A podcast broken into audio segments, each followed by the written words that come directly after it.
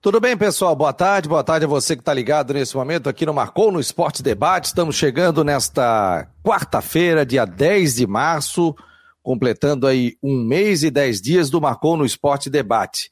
A partir de agora, você pode participar aqui pelas nossas redes sociais, pelo site do marconosport.com.br. Lembrando que o programa tem um oferecimento de Ocitec, assessoria contábil, e empresarial, e também Teutec Solutions. Eles são os nossos patrocinadores aqui do Marcou no Esporte e seja muito bem-vindo. Você pode mandar o seu WhatsApp também, está na tela, pelo 48 988 12 8586. 988 12 8586. Esse é o nosso WhatsApp que está na tela, onde você pode entrar em contato conosco, mandar a sua informação. Compartilhe o programa, você que está vendo no Facebook, compartilhe o programa. Você que está vendo pelo YouTube, se inscreva também no nosso canal para dar mais visibilidade para a gente e também navegue pelo site marconosport.com.br. Navegue pelo nosso site, sempre com muitas informações sobre Havaí, sobre Figueirense, trazendo muitos detalhes. O David Santos já está por aqui, já está conectado nas nossas redes sociais. Obrigado a você que nesse momento está nos ajudando a fazer o Marcou no Esporte. Hoje nós teremos o Alano, teremos o Rodrigo Santos e também o Kleber Lúcio Gil, FIFA aqui de Santa Catarina, vai bater um papo conosco, como é que está sendo para arbitragem também, toda essa pandemia que acontece aí no todo, em todo o mundo, né? Campeonato Catarinense, por enquanto, teremos rodadas nesse final, nessa semana, atrasadas, mas o campeonato mesmo, a quarta rodada, volta a partir de, do dia 21. Deixa eu já colocar o Kleber aqui, que está na tela. Tudo bem, Kleber? Me ouve bem? Escuto aí, boa tarde. Que bom, Kleber, que bom, tá tranquilo aí. O Kleber tá entrando. André Luiz Machado de Melo, estamos conectados no melhor programa do Esporte do Sul. Muito obrigado aí a todos. Obrigado a presença também. O Kleber Lúcio Gil. Kleber, é, como é que está sendo para ti com essa pandemia, com essa questão toda envolvendo, né? Paralisação de campeonato, uma hora tem, outra hora não tem. Como é que a arbitragem está lidando com tudo isso? Boa tarde. Bem, boa tarde. Primeiro, antes de mais nada, assim, é, falando do ambiente que a gente está vivendo no futebol, né?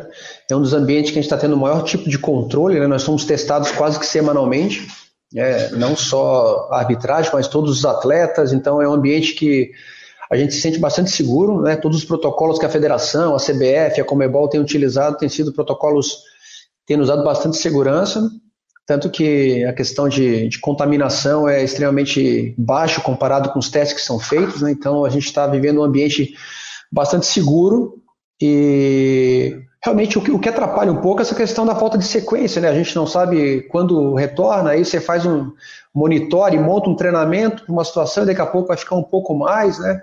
Mas depois que, é, no início da pandemia, que foi aquele primeiro choque há um ano atrás, em que a gente não, ninguém tinha noção de nada que ia acontecer, foi bastante difícil, ter que treinar dentro de casa, fazer adaptações de treinamento, e mas depois que as coisas começaram, as pessoas começaram a conhecer um pouco mais de como se comportava a doença, eu acho que aí que a gente começou a ter maior, mais orientação por parte da, das comissões médicas, tanto aqui da federação quanto da CBF, e as coisas começaram a ficar mais tranquilas, mas em linhas gerais a gente está vivendo dentro do futebol, falando de futebol, é, muito tranquilo, assim, os jogos, as viagens, tem uma série de protocolos. Na semana passada eu fiz três testes de, de Covid, porque questão de entrada em outros países, então, o jogo da Libertadores, então eu tive que fazer três testes de PCR para viajar, para fazer o jogo e para voltar para o Brasil depois. Então, estamos monitorados o tempo inteiro e qualquer tipo de sintoma ou detecção de algum tipo de, de índice de vírus dentro da gente, a gente é afastado e fica isolado. Já é um bom para minha família também, bom para todo mundo que eu convivo, meu trabalho. Então, tem sido benéfico nesse sentido, porque a gente está sendo monitorado o tempo inteiro. Então, protege minha família, protege quem trabalha comigo, que convive comigo. Então, o futebol, para mim, tem feito muito bem, porque está me deixando. Eu sou uma pessoa monitorada. Né? Qualquer tipo de contágio, qualquer tipo de situação que seja diferente, eu já sou afastado, isolado, e isso tem dado bastante segurança para minha família e para todos que convivem comigo, no caso. Deixa eu colocar no programa aqui o, o Rodrigo Santos. Rodrigo, tudo bem? Boa tarde, meu jovem. Tudo certo, boa tarde, Fabiano, boa tarde aos ouvintes, internautas aqui do nosso Marcou no Esporte. Estamos aí, né?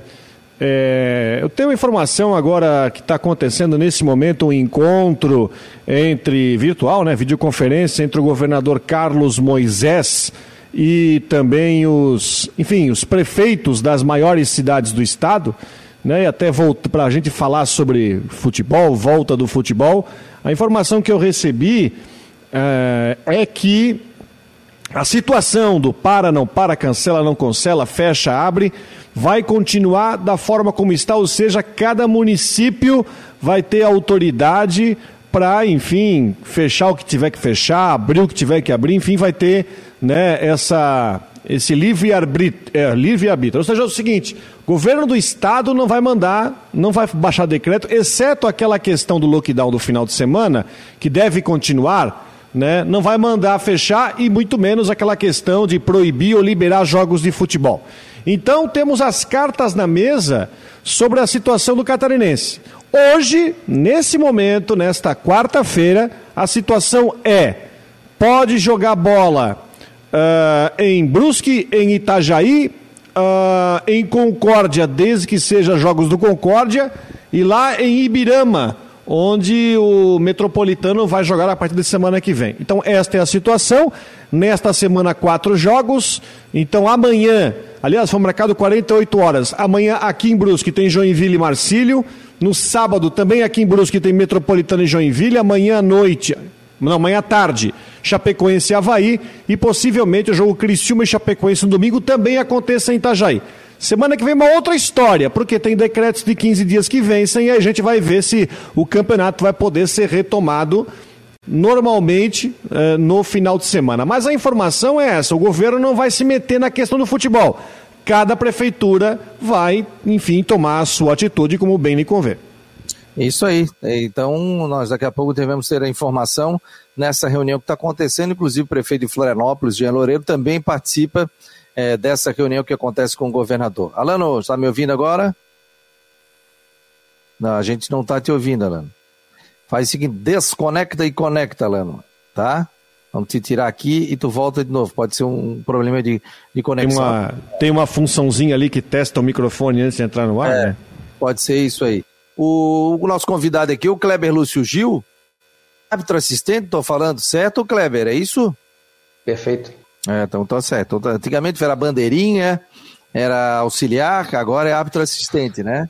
É. Exatamente. Ô, Kleber, e, você falou sobre toda essa preparação. E como é que está sendo aí para o Campeonato Catarinense? Quero saber um pouquinho da tua vida. Aliás, o Kleber, rapaz, eu conheci o Kleber numa, na academia do Vairanda Silva Rosa, viu, Rodrigo? E com seu Iberê, que foi preparador físico aí de Havaí, Figueirense, é uma lenda aí do esporte em Santa Catarina. E tinha jogo domingo. Segunda de manhã, cedo, quem é que estava lá? Kleber Lúcio Gil. Tinha jogo, tá hora. Ele chegava madrugada, mas ele estava treinado. É, a tua disciplina é algo que chega a invejar, né, Kleber? Porque você tem nutricionista, tem acompanhamento. Como é que é feito todo esse teu acompanhamento é, com relação ao teu trabalho na arbitragem? Bem, primeiro que o futebol hoje não permite que a gente esteja, digamos assim, no termos gerais, meia boca no caso. Né? Exige da gente excelência, exige, é, exige, da gente hoje que a gente acerte milímetros, centímetros, exige que a gente acerte todos os lances, todos os arremessos laterais, todos os tiros de meta. É, a gente não é perdoado por nenhum tipo de erro. Então a gente pressupõe de que a dedicação tem que ser equivalente ao resultado que a gente quer alcançar. Então a dedicação existe realmente para que a gente possa alcançar ao final, no, no, é, o mais importante é a gente se prepara para o jogo, né? Então, o objetivo sempre é, no final, fazer um bom jogo, tentar errar o mínimo possível. E, então, enquanto se eu, se eu não tiver é, produzindo em excelência, eu acho que é hora de parar. Então, no dia que eu não tiver essa motivação mais de me preparar realmente para fazer o meu melhor em cada jogo, não vejo que eu sirva para o futebol. O futebol exige, a, as equipes investem, a federação, a confederação, todos fazem investimentos muito altos no, no futebol e eu acho que eu não teria espaço se eu não me preparasse para fazer o meu melhor. Então, no dia que eu não conseguir mais corresponder, é hora de parar. Então, por isso que o, o cuidado é importante, preparação física, nutricionista, a idade chega, é, e é importante que a gente esteja preparado para isso e Então, por enquanto, estou conseguindo corresponder, eu é, atuando em alto nível, fazendo grandes jogos. Quando não conseguir mais, eu, aí eu tenho que repensar minha carreira, porque eu penso que tudo que eu construí até agora eu não posso jogar fora com mediocridades no final da minha carreira. Então, tem que manter sempre no nível alto, correspondendo àquilo que as competições exigem de mim, no caso. Né? Com certeza. O Alano já está conosco aí, Alano. E aí, Alano, tudo bem? Tudo bem agora, Fabiano? Está me ouvindo ah, agora? Agora eu estou ouvindo em alto e bom som essa voz resolvido, espetacular resolvido. do Alano. Que momento. Alano está é, em hoje... São Paulo, né? Tem Libertadores, né, Alano? É, hoje eu não estou no meu. Estou fora do QG. Aliás, nos próximos meses, até o final do ano, é muito provável que eu esteja muito mais aqui em SP do que próximo. Mas aí, sem aquele nosso som digital, com aquela qualidade, né, Fabiano? Tá ótimo, mas, mas que bom, que, que bom que dá para ouvir bem. Uh, boa tarde ao Kleber Lúcio Gil, família de, de tradicional, é de desportistas, né? De Santa Catarina, de Florianópolis, especialmente, dentro de campo, à beira de campo, é, como árbitro, enfim, assistente. Então, poxa, tem um meu respeito e o respeito de, de todo desportista catarinense, especialmente aquele que acompanha futebol há muito tempo. Então, sempre tem esse sobrenome Gil suando nos nossos ouvidos e sempre com muita qualidade, sempre com muito respeito, né? E eu estava ali ouvindo o início da, da explanação do, do, Kleber sobre o, como ele se sente seguro, né, sendo sempre testado. Ontem eu fui testado aqui, é, como eu hoje vou, não vou narrar o jogo do Grêmio, mas estarei é, prestando o trabalho aqui para o SBT, com, com stand-by, com gravações, enfim, com pós-jogo para afiliadas. E de, como já não fazia um tempinho que eu não vinha aqui no estúdio, uh, o, o, o, planejamento aqui, a, a, segurança, o protocolo de segurança do SBT é você passar por um exame. Tem um laboratório dentro da, da, da empresa, ali do, do complexo, que é muito grande, um laboratório que faz exames em convidados, em programas diversos, os programas de auditório, programas de entrevistas, não tem mais auditório, né, mas todos os convidados ali do Ratinho, enfim, de gravações de programas que serão feitos, uh, tem que passar por esse ambulatório. Então ontem eu fiz o exame e acho que perdi a conta já de tantos exames que eu fiz, acho que foi meu 12 segundo exame desde março do ano passado, sempre por motivo de trabalho. Sai na hora, mano? Sai na hora? Uma, eu fiz um, é um exame rápido que é estilo PCR, aquele que vai quase no cérebro, né? Eu acho que o Kleber Lúcio Gil faz direto esse exame, que eu te fiz pela primeira vez. Todos os exames que eu tinha feito até agora era da, da do sangue, ali da agulhinha, rapidinho, né? Esse demorou cerca de 40, 45 minutos e né, zerado, negativo. E eu entrei no programa, e o Rodrigo já trouxe algumas informações para fazer. Ontem eu fiquei de fora em viagem, amanhã também vou estar em viagem, para fazer aquela enorme interrogação. Afinal, vamos ter jogo? Um dia tem, outro dia em Chapecó, outro dia em Concórdia, depois em Itajaí, depois em Jaraguá, enfim. Vai ter jogo o Campeonato Catarinense? Quais partidas serão? Eu não consegui acompanhar, então acredito que é, o torcedor fique um pouco perdido nessa, nesse vai ter, não vai ter. É, é, é numa cidade, depois é na outra, depois um prefeito diz que não pode, o governador lava as mãos, bota na mão dos prefeitos, os clubes ficam refém de tudo isso, então eu estou perdido. Sinceramente, de ontem para hoje que eu não consegui acompanhar muito, não participei do programa, eu estou completamente perdido. Onde vai ter jogo? Quais partidas terão do Campeonato Catarinense? O Rodrigo responde aí, Rodrigo. Vai lá. Rodrigo é. Não, amanhã tem jogo, né? Acho que vai ter. amanhã tem dois jogos. Amanhã tem o jogo do Havaí, né? Quatro da tarde contra a Chapecoense. O jogo vai ser no estádio do Marcílio Dias, em Itajaí. E o jogo do Joinville como mandante contra o Marcílio. Vai ser aqui em Brusque às quatro da tarde. O fato interessante de tudo isso é que o jogo estava adiado, aí ontem à tarde resolveram manter o jogo e marcaram para 48 horas depois. Um negócio assim que no futebol profissional nosso de hoje é meio inaceitável. Mas enfim, tá feito, tá marcado. Então amanhã tem dois jogos. Aí no sábado, Joinville Metropolitano aqui em Brusque e provavelmente em Itajaí no domingo. Aí a Chapecoense fica para enfrentar a equipe do Criciúma. Aí mata os jogos atrasados e a gente vai para outra negociação para ver se semana que vem segue o campeonato normal, até porque a CBF, perdão, Walter Feldman deu uma entrevista agora pela manhã na ESPN e disse que Uh, foi comprovado que não houve nenhuma contaminação por Covid no ambiente de jogo no, no, Campeonato Brasileiro, né? Não, não houve nenhum relato de contaminação por Covid no meio do ambiente controlado de jogo e por isso que as competições nacionais, Copa do Brasil já começou ontem, vão continuar normalmente com o protocolo estabelecido pela CBF, tirando qualquer possibilidade, por exemplo, de parar a Copa do Brasil, já que a primeira fase, hein, mano, são 40 confrontos, tem jogos aí essa semana e semana que vem. Ele citou até nesse relatório, não sei se foi o Walter Feldman ou foi no relatório da CBF, o caso do Valdívia, que jogou numa partida, não me lembro contra quem, na Série B, é, com positivado de Covid, foi retirado no intervalo em virtude disso. Contra o CSA. Exatamente. E depois dos exames seguintes do CSA, não houve jogador contaminado, que, ou seja, que teve contato com o Valdívia nesse primeiro tempo. São os argumentos, a defesa que a CBF faz o seu protocolo. A gente sabe que não vive numa bolha, né? Mas ele faz essa defesa do protocolo que a gente sabe que é bem rígido. Ó, o seu Alterino está ouvindo o programa, está dizendo aqui, o som está ótimo. Olha que coisa boa aí, né? Uma das preocupações nossas e ele está vendo pelo Rádios ao vivo. Falei para ele, baixa o aplicativo do Marcou no Esporte aí para Android, e aí você fica ouvindo também a programação. Tem entrevista, inclusive, do Alano com os seus convidados do mundo da imprensa também, que é muito legal.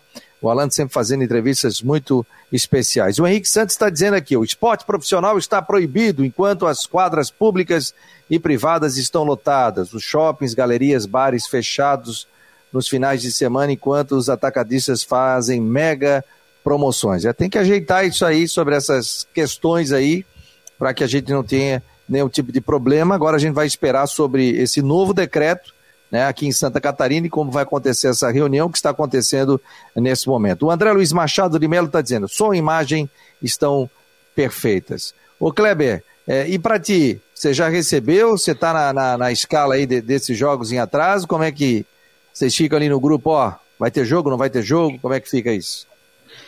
É, a federação tem nos alimentado de informações constantemente, né? Assim que tem as informações. Mas são como são jogos atrasados, a escala já estava pronta e eu não estou em nenhuma dessas escalas no caso. Então foram mantidas as escalas é, e eu estava em competições, em outras competições, outros jogos, então acabo é, aguardando as próximas escalas aí para estar tudo certo. Assim, a gente está sendo é, informado de é, cada decisão que a federação toma, a gente é informado com certeza do que está acontecendo, até para a gente manter treinamento. Quando surgiu aquela primeira informação de que iria paralisar por 15 dias, então já foi comunicado, os preparadores físicos já mantiveram contato com a gente, porque na verdade para a gente manter esse ritmo de, de atividade aí no caso. Né? O, o Márcio está ligado aqui, muito obrigado, Márcio, pela presença. Está dizendo aqui, ó, repetindo meu comentário de dias anteriores. Protocolos não são um problema. O problema é fazer a desgraça do ser humano cumprir. Se não fosse assim, não teria jogador prestes a pedir música pela terceira infecção. É verdade, o pessoal tem que ter consciência, né? Quando é convidado para ir em algum lugar, alguma coisa, quando sai na rua usar máscara, né? A gente, às vezes a gente sai na rua, dá vontade de parar o cara e dizer, amigão, e a máscara, querido? Não vai botar? Mas aí o cara desse vem para cima de ti, né? Ainda cheio de razão, né? Então isso cabe ao papel de polícia, não cabe a gente, né? Mas, pelo amor de Deus, né, gente? Usem máscara, álcool gel. O pessoal realmente tem que se cuidar porque a situação não está fácil. Sim, Alenor.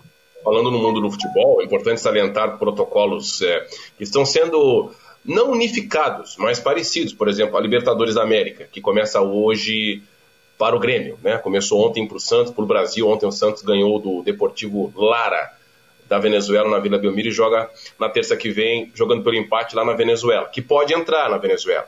Agora, são dois países da América do Sul que proibiram a entrada de brasileiros, que são Peru e Colômbia.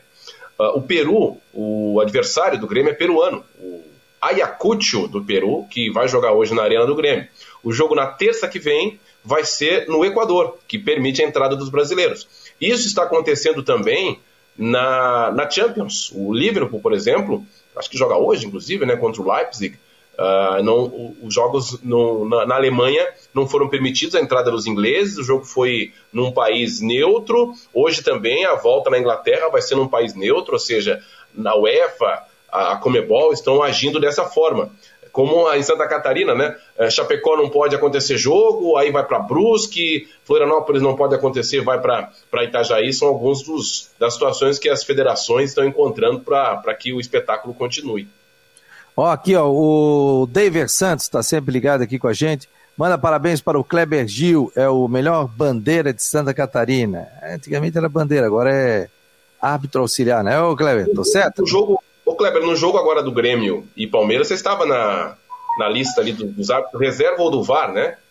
Trabalhou. Não, eu estava como árbitro assistente 1, no caso. Ah, certo, certo. Estava no assistente 1 da arbitragem do Bruno Arleu. Ô, Kleber, você, você chegou a trabalhar no VAR ou não? Já. Já trabalhei, já trabalhei. E... No ano passado, eu tive um problema no joelho, tive que operar, e aí, quando eu recuperei, comecei a já caminhar sem o auxílio das muletas, eu trabalhei em alguns jogos aí, na, como a VAR 2, no caso, né, que é o, é o auxiliar do árbitro de vídeo na função 2, que é mais o árbitro assistente para cuidar das questões de impedimento, mas já esse ano, essa temporada agora eu passei sem ir para cabine, no caso. E aí, qual é a diferença? Tem total diferença, né? Você não está, obviamente, no campo e ali para definir como é, que, como é que funciona isso. É que, é, que, é que, na verdade, a gente tem que pensar no seguinte: é, a função de VAR é uma função nova. Né? Então, assim, eu, é, no campo de jogo, eu tenho na minha carreira, eu estava contando ontem, ah, tenho 976 jogos como árbitro assistente. Então, eu tenho uma bagagem como árbitro assistente que me permite ter uma confiança X. No VAR eu tenho sete jogos, então eu sou um iniciante na, na, função de VAR. Então realmente atenção, porque você tem que ficar um pouco, você fica atento e preocupado com tudo que vai acontecer, porque você não tem é, a experiência que lhe permita de certa forma ter um pouco mais de tranquilidade, como eu tenho como sou assistente, né? Então não que não é relaxamento em si, a, a, concentração é diferente porque você tem um domínio daquela situação quando você está no campo e no VAR você não domina todo aquele equipamento, então você tem que estar tá com a atenção e com cuidado redobrado no caso, porque a, a, a, função do VAR é como se fosse um filtro, né? Então o árbitro toma uma decisão, se algum assistente tem uma informação que possa ajudar, ou um quarto árbitro tem um segundo filtro, e o VAR é o último filtro, né? então não pode passar pelo VAR nenhum tipo de erro. Então, se há um erro nesses filtros é, iniciais, o VAR vai ter que estar atento para perceber qualquer tipo de equívoco que o árbitro possa ter tomado e não deixar passar esse equívoco, no caso que é a função do VAR, que é corrigir algum erro claro que possa é, prejudicar o resultado da partida. Né? Tá aí o Kleber Lúcio Gil, Alano e Rodrigo, fiquem à vontade aí. Vou fazer uma pergunta, por favor, para o Kleber, a respeito dessa é, confiança, concentração. Vamos lá. Não sei se aconteceu, deve ter acontecido, né, de tanta, tanta arbitragem, tanto as, a trabalho de assistentes que você faz em jogos de alto nível, e o VAR já está na segunda temporada. Uh, vamos lá, aconteceu um gol e você deu impedimento. Aí o VAR vai lá, confirma e o impedimento não aconteceu. Ou vice-versa, né? Ou, ou não deu impedimento e o VAR confirma que houve impedimento. Como fica mental, o mental do árbitro assistente? Puxa vida, errei. E agora? Como é que faz o tocar para frente? Porque o VAR está lá para exatamente corrigir esse tipo de erro. Algo que você, nesses 900 e tantos jogos que você citou que tem, 97, 98%, ou até mais, foi na arbitragem normal, sem a, a, a, o auxílio da máquina, do vídeo. Como é que fica o, o, mental do árbitro assistente quando acontece que é um erro, né? Por mais que seja milimétrico, ali naquele fiozinho que a gente vê, às vezes até acontece, se é que está na hora da, do toque na bola correto, mas naquele milimétrico você erra, como é que fica o mental do árbitro assistente? Não, então, aí é, no começo a gente ficava meio que preocupado. Agora o que, que acontece? É a sensação de alívio, assim, pô, alguém viu e corrigiu. Né? Então, assim, poxa, ainda bem que viram e não vai ficar na minha conta, de repente, a eliminação de uma equipe ou uma derrota de alguma equipe por uma situação de um, de um equívoco meu, por mais que seja por centímetros. Né? E hoje em dia, vocês que são da imprensa é, realmente sabem disso, e hoje nós percebemos isso com a situação do VAR é que realmente as imagens, é, como são projeções, muitas vezes eu, eu fui taxado como por ter errado um lance ou até acertado um lance, e hoje o VAR vem provar que as imagens nem sempre são conclusivas com relação a uma série de lances, né? Porque como são projeções, muitas vezes a projeção da câmera te induz a achar que está impedido ou que não está, de acordo com o ângulo que pega, e aí você acha, pô, eu acertei. Aí daqui a pouco o VAR vai lá, passa uma linha, não, 3 centímetros, não sei o quê, porque como o sistema ele corrige as, as, as distorções da imagem, e aí você acaba muitas vezes assim, poxa, tu olha para a imagem, tu não acredita que você errou, assim, mas como é que pode ter errado isso? E aí o VAR vai lá e corrige. Então, assim, a gente está entrando num, num, processo de revolução do futebol, né, de transformação do futebol, e assim como outros esportes tiveram, né?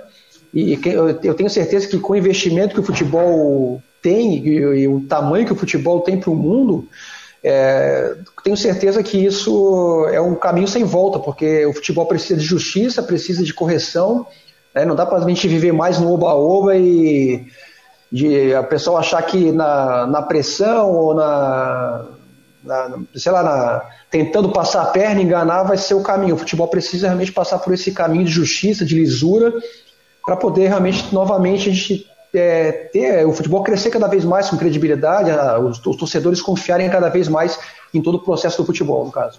Mas, o Kleber, é, aproveitando a, o gancho do que o Alano perguntou, mas você, você que é um assistente hoje da, da prateleira de cima da elite da arbitragem brasileira, é, enfim, a arbitragem hoje passa por um momento muito diferente e até em duas situações, porque na Série A e em competições internacionais é, na Libertadores mais para a fase final, né? Tem VAR, Copa do Brasil também só lá para frente tem VAR, Catarinense, por exemplo, não tem VAR. Mas você entende que não existe um, uma espécie, uh, relaxamento é a palavra certa, quando você como assistente está num jogo que tem VAR uh, e sabe que existe o filtro que está te ajudando ali em cima, uh, enfim, para alguma decisão. E quando você vai para um jogo, por exemplo, do estadual, num estádio mal iluminado, uh, vamos pôr aqui um jogo à noite no Augusto Bauer, que você sabe que a, a iluminação é um problema. Você acha que não te cai uma pressão maior quando você faz um jogo sem VAR e um jogo com VAR?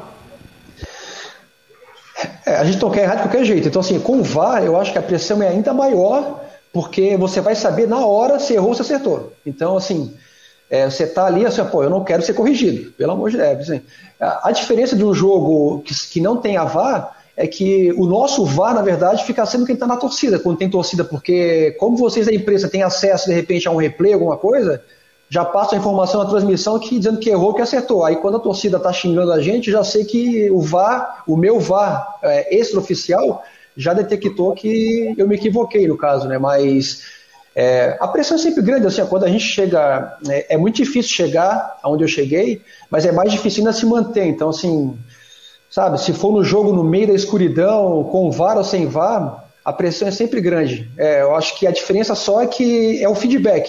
No VAR, o feedback é na hora, você riu, eu acertei. E no campo, no futebol dito tradicional, é, eu espero um pouquinho, eu vou ter que esperar um pouquinho para saber se eu acertei, mas a pressão é igual, com certeza. Então, se a turma começar a falar ali no teu ouvido, você, opa, tem alguma coisa, estão dizendo que eu acabei me equivocando no lance. Eu tô mais ou menos, assim, não, mais ou menos, porque assim, né? tem até aquela pressãozinha tradicional, né, que os caras fazem uma pressão para te induzir a pensar que você errou, no caso, né, para ver se ganha alguma coisa no, no compensatório, no caso, né?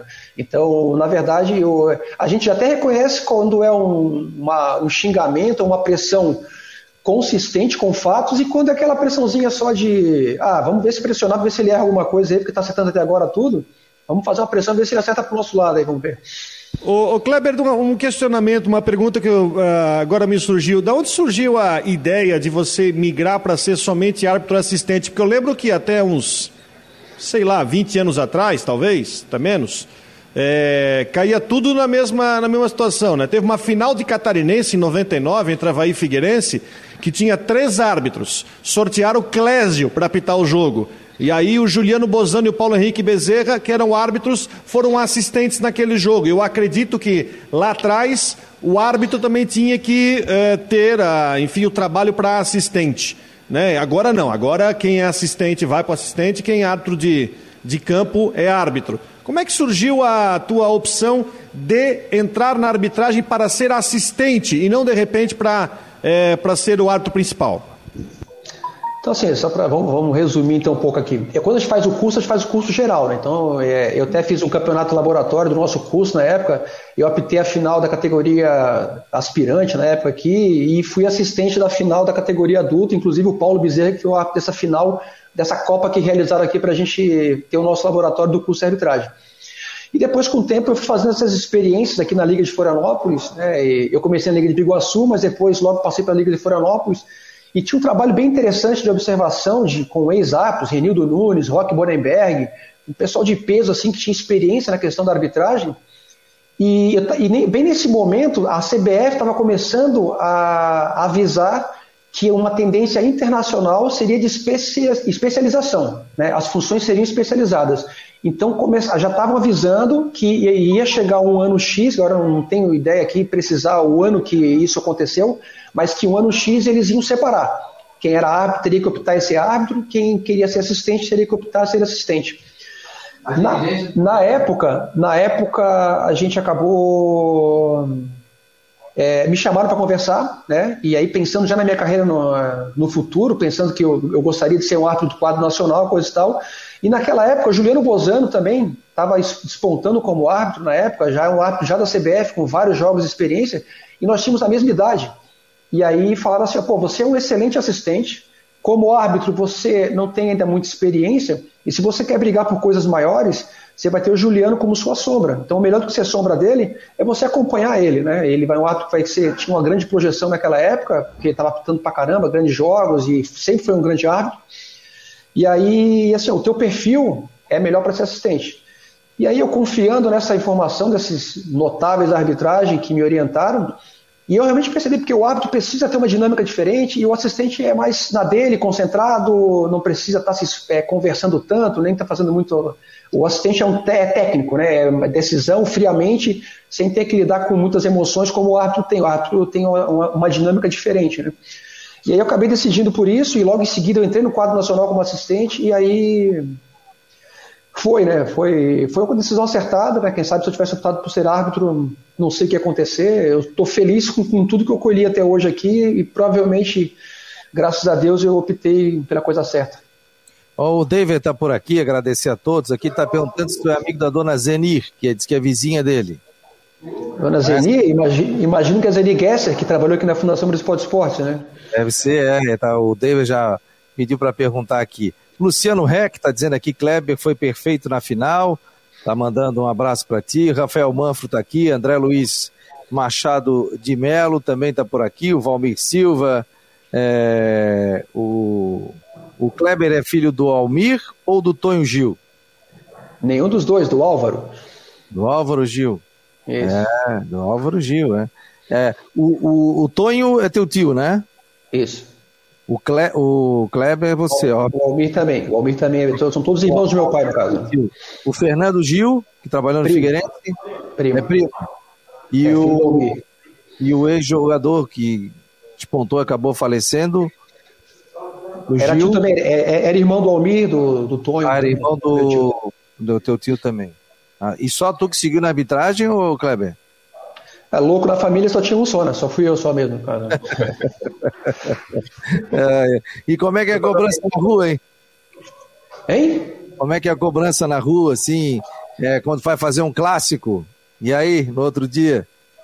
Cara, eu quero dizer assim, ó, eu, eu assim, eu não sei se eu sou, eu devo ser um cara bastante abençoado por isso, assim, ó, sabe assim, ó, aqui na minha cidade, assim, aqui em Floripa, aqui, cara, como eu sou respeitado, assim, eu, independente do resultado que acontece, assim, as pessoas ah, criticam, claro, pô, você errou aquele lance lá, como é que você errou aquele lance, o quê, né, e aí as pessoas criticam, mas tudo com muito respeito, assim, eu nunca tive situações aqui na minha cidade desagradáveis, assim, às vezes a gente tem situações desagradáveis em aeroporto, enquanto torcedor de algum outro clube, coisa tal, depois da partida, mas aqui, assim, eu tenho um respeito total, assim, e, e poxa, eu, eu, sou muito grato a isso, assim, para as pessoas me respeitarem pelo meu trabalho, né, e eu procuro respeitar todo mundo também, e, e, eu acho que é importante saber que a gente tem uma vida pessoal, a gente é ser humano, né, a gente não é um extraterrestre que é jogado dentro do campo e tem que ir lá, é, não, é vida normal, acabou o jogo, vai para casa, tem a família, tem as coisas que tem que fazer, tem o trabalho, então, assim, eu me sinto muito grato realmente é, por ter essa receptividade e esse respeito,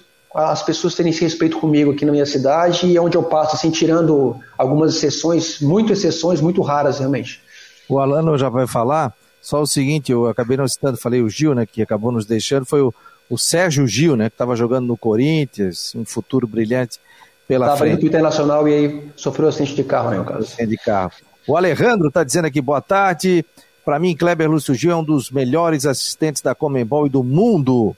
Tá, o Roberto Felizbino também está por aqui. O, o, Felipe de Souza está dizendo aqui, ó, nossa referência, excelente profissional. Que momento, hein, Kleber? Pois é, né? isso tudo construído com trabalho, né? Graças a Deus, que bom que as pessoas estão reconhecendo isso, né? A gente faz para fazer bons trabalhos. Se o, se o trabalho está bom, então vamos continuar. Vai, Alano. Bom, agora, nesse momento já, a gente está vivendo é, nesse novo normal, em todos os aspectos da, da, nossa vida, já praticamente um ano. Tivemos a pausa é, de março até junho, julho, no futebol brasileiro do ano passado, e desde então estamos sem torcida. Você até citou a respeito da pressão que o VAR corrige na hora e, e, quando você erra ou sente que pode haver um erro, o torcedor é que denuncia, porque o comentarista da rádio foi informado pela televisão que, enfim, uh, houve o um erro. E agora? Com portões vazios, com portões fechados, melhor dizendo. É, tem a pressão do técnico, mas é aquele vazio que você escuta tudo que está sendo dito, como é que está sendo para a concentração da arbitragem? Porque eu já ouvi atleta falando, eu já ouvi técnico falando, fora a questão de finanças, né, que está tá tendo um prejuízo danado para os clubes, mas para a arbitragem é mais fácil, você fica mais concentrado porque não tem aquele barulho. Você vai pegar um jogo no Maracanã com 70 mil, no Morumbi, no Allianz Parque, lotado, ou em casas pequenas, como da Vila Belmiro, que é muita pressão. Como é que ficou agora para a arbitragem desse, desse período todo com portões fechados a trabalhar? então, às vezes até eu sou cobrado por isso, pelo seguinte, assim, eu tenho, eu desenvolvi uma técnica, é, trabalho mental, assim, quando o árbitro apita o início do jogo, eu desligo de todo o externo, no caso, né? É, dificilmente, assim, em alguns momentos de, de, de relaxamento, que não dá para ficar 90 minutos 100% concentrado, porque senão o cara fica maluco, né? E a cabeça também cansa. Mas às vezes sai uma bola, tem um atendimento médico, se dá uma relaxada. E, e hoje, com essa, com essa estádio vazio, eu sou cobrado até porque a gente tem uma cobrança no sentido de é, o árbitro deve cobrar que, porque na verdade na arquibancada ficam os dirigentes, né? Todos testados, isso aqui, mas tem uma relação que pode permanecer lá no caso.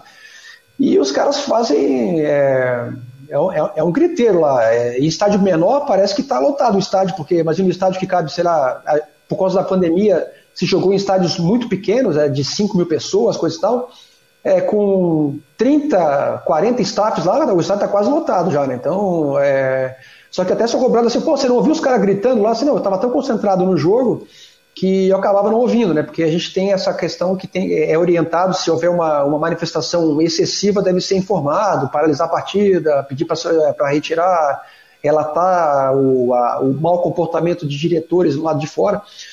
Mas assim, eu, eu consigo desligar bastante, mas quando eu tô parado assim, eu percebo às vezes, pô, teve jogo lá que dirigente correndo no alambrado, dando soco no alambrado, assim, pô.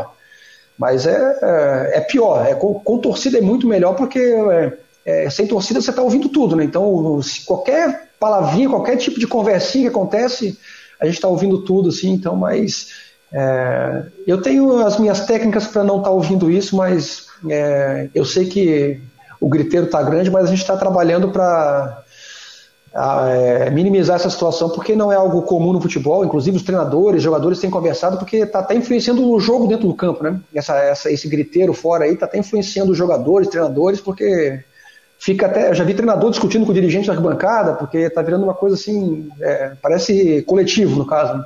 Imagina. Aqui, ó, mexi porque o cara sentiu, pô. Que é? Eu não posso mexer agora, pô que, que é uma, qual é a tua? Então me demite. Isso aí. Claro, que o cara ouve, né?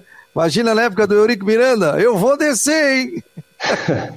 Esse negócio do, do cartão, que agora tem cartão para banco de reservas, eu acho que começou a disciplinar a coisa, né? Porque já tem hoje, tem treinador que fica suspenso por três amarelos e tudo mais. Eu acho que, é, não vou dizer que facilitou, mas criou uma forma de colocar um pouco de disciplina na, nas reclamações, ainda mais no teu caso que geralmente, se você é o assistente 1, você corre aquilo do no banco do, do time visitante, né? Do, do time mandante, né? Ah, aqui, aqui ó, o, é. pode responder. Pode falar, pode... Melhorou bastante pelo sentido, assim, na verdade, quando se era, era alguma coisa, como é que digamos assim, é, o árbitro agia da forma como ele achasse que deveria agir, você não tinha uma escalada, porque a gente, na segurança se usa, fala muito da questão do uso progressivo da força, né? E arbitragem nós temos ah, um escalonamento de força. Você tem a advertência verbal, o cartão amarelo e o cartão vermelho. Uma situação de um protesto é, um pouco exagerado, no sentido sem ofensa, você pode que se for ofensivo, o cartão vermelho resolve a situação. Mas se você tem um cara que fala muito, está saindo muito da área técnica, você pode falar com ele, ô oh, professor, por favor, área técnica.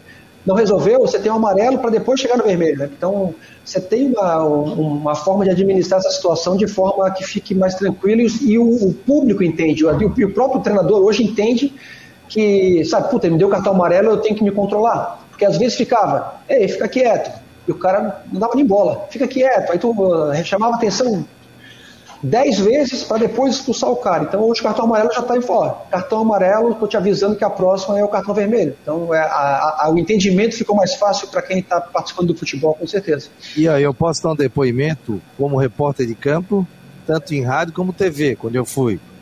Primeiro é ficar atrás do gol quando você tem ali a torcida atrás de ti, fungando no cangote, aí como tem o, o pessoal corre pela lateral auxiliar, e a gente fica ouvindo. Quer ver se o cara sente, vê que a gente, nós somos de rádio de fora.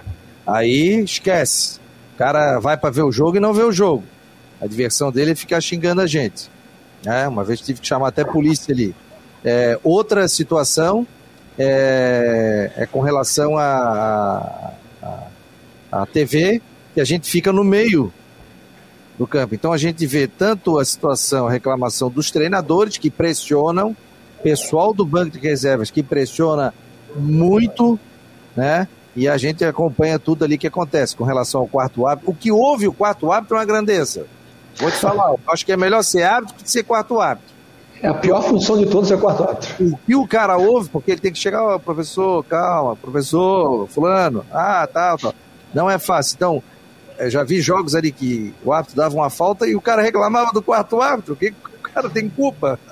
Aí teve uma vez um que virou e falou assim: não sou eu que estou apitando, pô. Não sou eu que estou apitando, que é isso? Né? Tipo, pô, qual é a tua? Então há muita reclamação ali também. Ó, o... Obrigado pela presença aqui do Fabian Chagas, obrigado pelo 98812-8586. Boa tarde, amigos, parabéns pelo programa. Pergunta para o Gil qual a preparação que eles fazem, pois alguns campeonatos com VAR e outros, como o catarinense, é, sem VAR. E eu sei que você tem uma programação, né? De, a determinado momento você não, não atende mais telefone, você desliga, você fica realmente concentrado, né? É, no jogo, né? Para evitar que alguém ligue e diga, pô, e aí, aconteceu tal coisa, tal, então o cara já entra desconcentrado. Como é que funciona isso, Kleber? É, com relação a essa questão de, de contato, é porque na verdade tem gente que não tem noção nenhuma, né? Então a gente está num, num pré-jogo, aí vem um cara mandar mensagem, ô, oh, cuidado aí com o meu time, ou me dá, oh, arruma uma camisa para mim aí, não sei o que você, pô, eles acham que gente tem loja de material esportivo, ou que o cara, o time vai lá e entrega um caminhão de camisa pra gente e sai distribuindo camisa, né? Então, é, tem, tem, tem, pessoal que não tem um pouco de noção do negócio.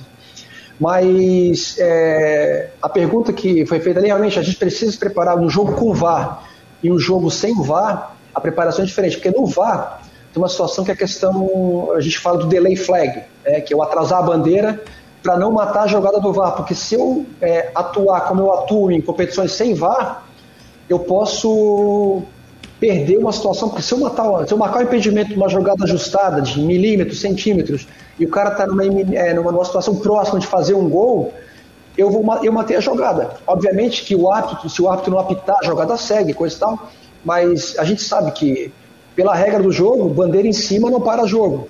Mas os jogadores, quando vem o assistente levantando a bandeira, é natural do, do jogador logo olhar e parar de correr, porque ele está vendo que o assistente está marcando alguma coisa.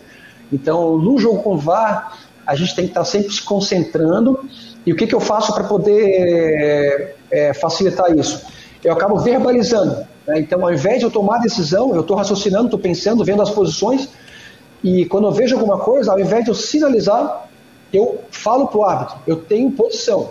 Né? E aí a gente está esperando, então aí quando eu posição, eu já, eu, eu, já é aquela questão do, do instinto de querer marcar, eu já fiz o meu instinto, eu, eu, eu desabafei, eu falei o que eu estou sentindo, o que eu vou marcar, e aí eu posso esperar e mais para frente a gente ó, acabou a jogada, ó, eu, eu falei que estava em posição de impedimento, que ele interferiu na jogada, ou de alguma forma ganhou alguma vantagem, sancionado. É, então, a diferença é que eu, na questão é, é, do campo, de um jogo sem VAR e com o VAR é essa. Com o VAR eu tenho que ter essa paciência e, esse, e analisar a jogada. Se ela tem uma, uma situação que está próxima a uma situação de gol, tem que esperar um pouco para levantar a bandeira. Mas eu já decidi, eu já avisei o árbitro que eu vou marcar impedimento. Eu já gritei, já falei com ele. E isso também tem ajudado nos jogos sem VAR, porque no sentido, se eu acabo verbalizando, às vezes eu tenho uma situação ajustada e de repente um jogador habilitado passa e tem essa vantagem da jogada. Então esse, esse tempinho que eu tenho de atraso, às vezes me ajuda a ter mais tranquilidade para não eu me apressar e levantar a bandeira numa situação que pô, o jogador que estava em posição não participa e vem outro habilitado e participa eu acabo matando a jogada. Então, na verdade, isso tudo só veio ajudar a gente. Eu, eu prefiro sempre é, tirar de todas as coisas as coisas positivas, no caso. Então, eu penso que o VAR também me ajudou num jogo sem VAR a ter mais tranquilidade e esperar um pouco mais também. O professor Edson Roberto de Souza está te mandando um abraço, está dizendo aqui, parabéns, Kleber. Além de um excelente assistente, foi meu aluno, referência no curso de Educação Física da Universidade Federal de Santa Catarina. Um abraço, professor. Obrigado, professor. Está sempre acompanhando aqui. Temos que marcar depois da pandemia comer aquele pastel de vento lá, né, professor? Um abraço, querido. e aí, vai lá. Nós uma vez lá, ele ficava pegando no pé do pastel de vento lá. ele disse que pastel não tem recheio, pô. Figura. Mas, o Kleber, sempre foi da arbitragem, uh, com a família tão boleira, né, com o Sérgio, o Almir, chegou a tentar jogar, como é que conta essa história aí? Você já contou a história do início da arbitragem, mas ninguém vai para para campo para ser árbitro que não, que não gosta, né? Geralmente o árbitro ou tentou ou foi induzido mesmo para uma por gostar de futebol, mas não ter talento. Como é que foi essa tua história pré-arbitragem? Conta para quem não sabe. É, eu vou contar uma coisa que eu nunca falei em entrevista nenhuma e poucas vezes eu falo para outras pessoas, é algo muito pessoal meu e familiar. O que me decidiu, o que me levou aí a fundo no futebol foi a morte do Sérgio, né? Quando o Sérgio faleceu, é, óbvio que a gente jogava futebol, pelada, coisa e tal, mas quando o Sérgio faleceu, algo dentro de mim fala, pô, eu tenho que, eu vou entrar no futebol com, com garra, assim, para eu substituir, é, eu para ser o próximo da família, se a família não pode parar de ter, de ter essa tradição no futebol, né? E a partir daquele momento eu entrei em escolinha de futebol, eu estava com 12 anos na época, e eu vivia brincando, jogando bola na escola, coisa e tal, e mais nada muito sério. E a partir daquele momento, daquele fato, me fez é, me interessar em entrar no futebol realmente para tentar ter sucesso, ter uma carreira, é, ter uma, uma vida dentro do futebol. E eu entrei na escolinha de futebol, tentando, né? E aí, só que aos 17 anos, é, me dispensaram. Eu não tinha qualidade, me dispensaram de onde eu estava, treinando, queriam me emprestar para o interior, coisa e tal. Eu falei assim: não, não, é, não tem jeito, não tem jeito. Né? Se, pô, se eu não sirvo para jogar nesse time aqui, não se for jogar em lugar nenhum. Né? Então. Ah, deixa, pula, pula essa parte, pula. Né? Aí, é...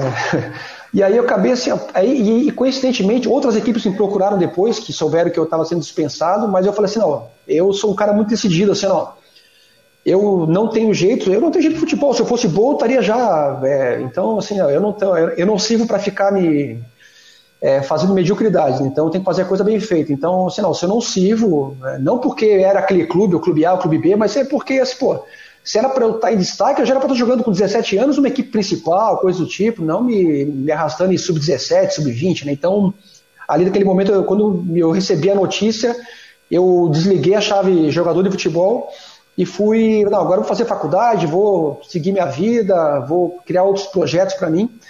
E aí, coincidentemente, o treinador que me dispensou foi dispensado no dia seguinte. Né? E aí assumiu o treinador um, um, outro treinador que gostava de mim, que na época era o Balduino, né? o professor João Carlos Balduino, né? ex-atleta também. Evidente, e, evidente, pô. É, e ele foi até a minha casa, na casa dos meus pais lá, e conversar comigo, falando que ele ia fazer um novo projeto, coisa e tal, mas eu já tinha decidido, 24 horas para mim era o suficiente para tomar decisão na minha vida.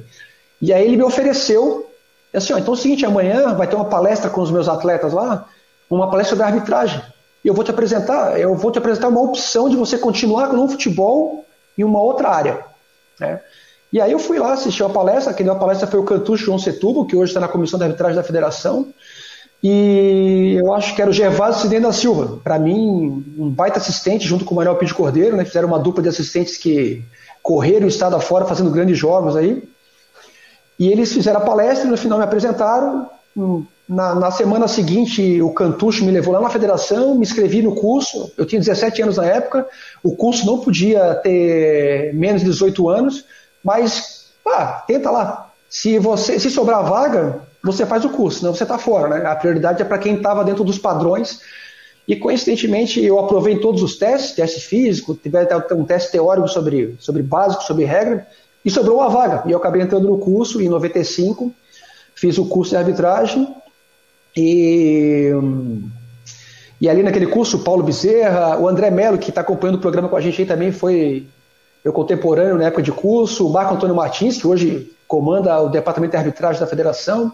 Então tivemos uma turma que deu alguns frutos.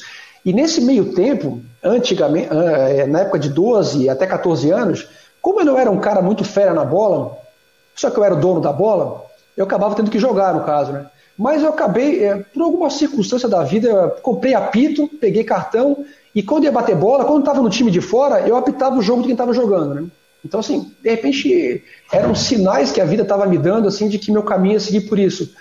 E no ano seguinte que meu tio faleceu, foi feita uma competição na, na, ali na pracinha, ali onde a família se criou, ali no balneário, ali a Praça Renato Ramos da Silva, e foi feito uma, um campeonato em memória do meu tio, com os amigos, com convidados, coisa e tal.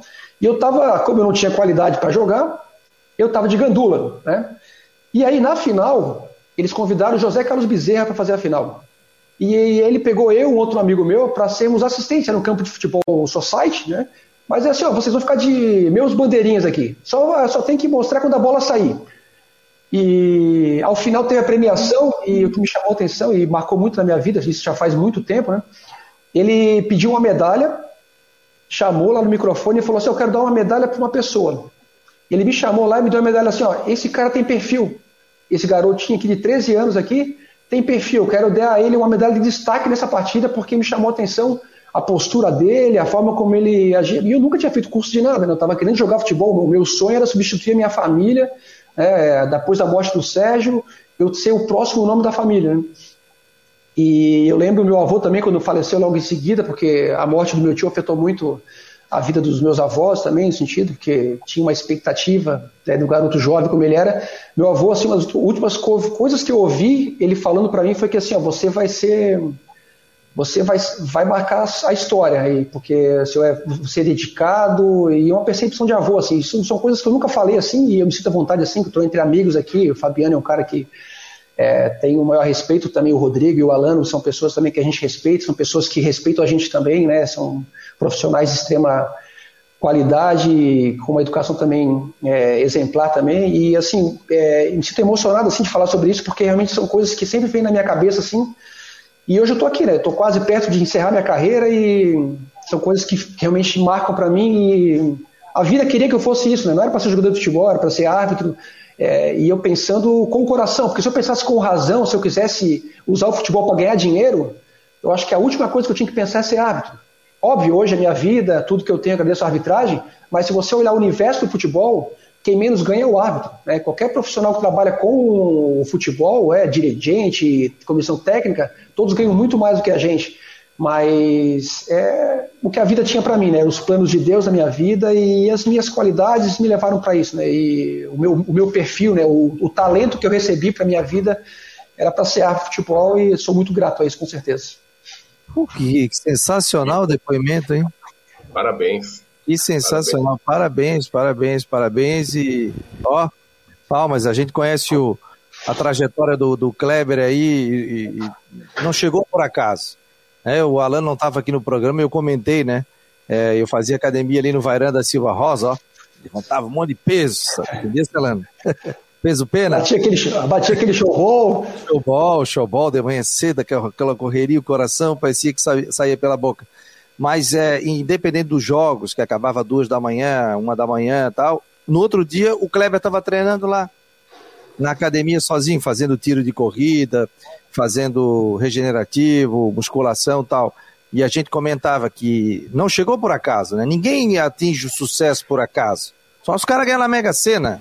Mas assim, e... atingir o sucesso não é fácil. E é até fácil. porque e até porque todos falam que as exigências nos testes físicos para arbitragem, que são feitos aí até mais uma vez por ano, são exigências grandes. Teve muito árbitro aí, árbitro, enfim, FIFA. Ah, vou, vou citar um caso. O próprio Weber Roberto Lopes teve uma época aí que ele não conseguiu nem passar nos testes físicos porque os testes são cruéis e muito exigentes, né, Kleber?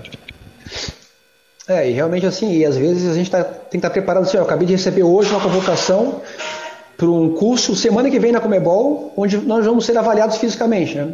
É, por sorte, eu estou treinando, estou mantendo treinamento e também o teste não vai ser. É, as, também as próprias comissões têm entendido que a realidade que a gente está vivendo hoje não é uma realidade fácil, então o teste não vai ser um teste nível A, é um teste alternativo, né, mas que exige alguma coisa. Mas é, são testes de velocidade, de agilidade, no caso nós assistentes, no caso, né, e o teste de resistência são testes bastante exigentes e eu estou hoje com 43 anos é, o trabalho é realmente muito específico, assim, e cada vez mais eu tenho é, agregado ao meu, ao meu corpo de trabalho, né, profissionais que possam me dar essa, essa, essa condição de estar correspondendo a esses testes. E como você falou, é, hoje em dia os árbitros estão mais adaptados, mas a transição para esse, esse rigor, porque os testes, e eu estou desde quando eu entrei na arbitragem, já sofremos três variações de teste. E hoje o teste é cada vez mais próximo daquilo que o campo exige da gente. Mas são mudanças fisiológicas e que a gente precisa se adaptar. E muita gente não se adaptou, muita gente teve, teve dificuldade, porque são outras valências físicas, o corpo tem que estar adaptado, você estava acostumado a fazer um tipo de teste, daqui a pouco você tem que mudar completamente. E o jogo também hoje te exige diferentes valências, né? Hoje o jogo é muito rápido, é muito dinâmico. Antigamente um jogo era um jogo mais, mais tocado, era um futebol mais cadenciado. Hoje é um, um futebol baseado em força, em explosão, em velocidade, né? Então tudo muda. Então a gente tem que se adaptar realmente a essa realidade, e por isso que os treinos são bastante exigentes, tem que ser controlados também para não ter overtraining, né? Até conversando é, no último jogo que eu fiz no Brasileirão da Série A, conversando com o preparador físico de uma das equipes, e aí no final do jogo tudo terminou bem, viemos conversar e havia uma preocupação dele com os atletas também, porque não, tá, não vai haver transição, era uma, um jogo atrás do outro, e a gente vai, por isso até que eu acho que os nossos clubes, junto com a federação, tem se empenhado muito em manter o campeonato, porque é, cada, cada vez que você prorroga a situação, você vai botando mais para frente, vai é, misturar com o Campeonato Brasileiro, daqui a pouco começando, Copa do Brasil, e tem que pensar nos profissionais. Então a gente tem que pensar nessa situação física, né? Porque daqui a pouco vão ter cara estourando aí. Então a grande preocupação é manter esse nível alto ali e a gente está tendo esse controle, assim, porque a gente está vindo sem férias. Eu não parei em dezembro, fiz jogo dia 26 de dezembro, dia 30 de dezembro fiz jogo, então a gente está vindo direto e tem que estar tá cuidando para o corpo também não reclamar também. O, só para rapidinho que a gente tem que encerrar, estou estourando o horário aqui. Um treino, um testezinho básico aí para passar, o que, que tem que fazer? Básico, o assistente ele tem que fazer um trabalho de agilidade, que é o chamado CODA, onde eu tenho que correr de frente 10 metros, tocar no cone, voltar 8 metros lateral, voltar 8 metros lateral e depois fazer os 10 de volta ao start, a, a, posição de largada, e abaixo de 10 segundos, é um tiro só. Se você errar, você tem mais uma chance. Depois eu descanso 2 minutos e faço 5 tiros de 30 metros na faixa de 4,7 segundos. E eu tenho 30 segundos de recuperação, então eu dou 30 metros, volto trotando, dou mais 30 metros, 5 vezes. Eu tenho que fazer abaixo de 4,7, 4,8 segundos e aí eu tenho um intervalo de 5 a 8 minutos para começar o teste de resistência, que são 40 tiros de 75 metros, onde eu tenho 15 segundos para correr 75 metros, e aí eu, eu descanso no assistente são 20 segundos, então eu corro 15 segundos, caminho 20 segundos, corro, então eu vou repetir esse círculo 40 vezes, no caso, são 10 voltas na pista, porque cada volta eu dou 4 tiros, né, numa pista de, de, de atletismo. Então, esse é um teste básico para o assistente. Ô, Rodrigo, vou te levar lá. Rodrigo Alano. Chato, vamos Chego na metade, ó. Onde eu vi já cansou. E o top, o top qual é? E o top para ser o FIFA? Lá, Homem Paul? Não, então, não, não, então aí os testes, os testes internacionais são os mesmos testes, só que com tempos mais curtos, no caso. Então, por exemplo, Copa do Mundo, aquele primeiro teste que eu falei de agilidade, eu tenho que fazer abaixo de 9.8 o teste de velocidade eu tenho que fazer abaixo de 4.6 ou coisa desse tipo. E o teste outro lá, eu vou correr os 15 segundos, são os mesmos, que é o mesmo ritmo, e só reduz a, o, o repouso. O repouso, ao invés de 20 segundos, eu descanso 18 segundos, no caso. Né? Mas esse é o teste nível A, no caso. Né? Galera, ó, tem que fechar, 2 horas 3 minutos. Vem aí a programação da Rádio Guarujá. Kleber, sucesso, parabéns. Desse uma aula de arbitragem pra gente, obrigado e apareça mais vezes aqui. Vamos conversando. Alano, sucesso aí em São Paulo. Alano tá lá de na Libertadores, no SBT, já fez o teste de Covid, tá lá no aguardo. Rodrigão e Brusque, grande abraço. E você acesse o nosso site marconosport.com.br. Lá também muitas informações do esporte também no período da tarde. Um abraço e amanhã, uma hora da tarde, tem mais Marcou no Esporte para Ocitec e também Teutec Solutions. Um abraço.